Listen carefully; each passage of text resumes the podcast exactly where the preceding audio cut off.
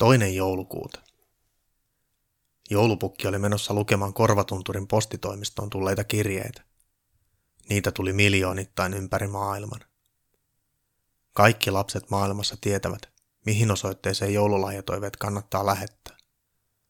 Se on tietysti joulupukki 999999 korvatunturi.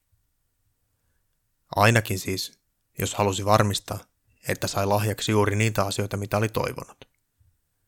Se oli myös paras tapa välttää pehmeitä paketteja, sillä kukaan maailman lapsista ei oikeasti halua villasukkia tai uusia kalsareita, ainakaan jouluna. Isoin osa kirjeestä tuli joulukuun alussa. Kirjeiden lukeminen oli joulupukin lempipuuhaa, sillä hän pääsi siten rauhaan muusta joulun valmistelutohinasta ja sai lukea ihan yksin kaikki ne miljoonat kirjeet. Hän näki jo kaukaa, että postin oranssi auto oli tuomassa lisää kirjeitä.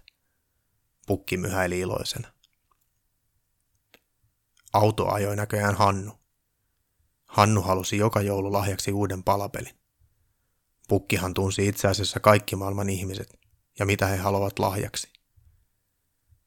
Pukki jäi katselemaan, kun Hannu parkkerasi postiauton postikonttorin pihaan. Hyvää joulua, Hannu sanoi ja meni purkamaan lastia. Postiauto oli täynnä keltaisia laatikoita täynnä kirjeitä. Hannu avasi pakettiauton takaovet ja samalla sekunnilla 17 postitonttua tuli purkamaan kuormaa. Postitontut taisivat olla vauhdikkaalla tuulella, sillä koko auto oli tyhjennetty puolessa minuutissa.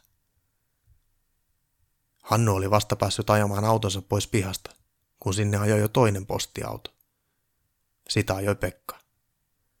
Pekalle oli tänä jouluna menossa lahjaksi biljardikeppi ja Jari Tervon uusin kirja.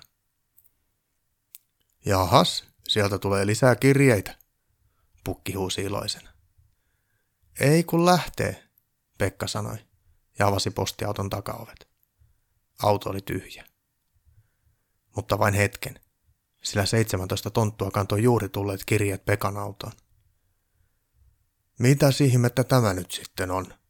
Pukki sanoi ihmetellen. Tämä on tehokkuutta, ihan uudella levelillä, sanoi Juha Matias Torvelo, eli työtehokonsultti Pukin jalkojen juuresta.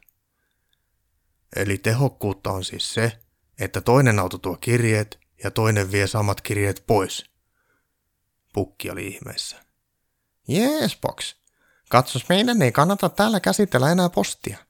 Me lähetämme kaikki kirjeet Brysseliin, josta ne lähetetään Unkariin ja sitten ne käsitellään siellä. Torvelo selitti. Menenkö minä Unkarin lukemaan? Ei, vaan siellä prosessin mukaisesti hyväksytään 90 prosenttia toiveista ja hylätään 10. En minä ole mitään prosessia tarvinnut. Ehkä pullo joululomuklökiä ja lukulasit vain. Et ole vain ymmärtänyt tarvinneesi. Nyt säästämme 10 prosenttia lahjakuluista. Kaikki ropisee omaan laariin. Voi lapanen, nyt et tajua. Minä olen joulupukki. Minun pitää lukea kaikki kirjeet. Ja kaikkien lasten pitää saada lahjansa.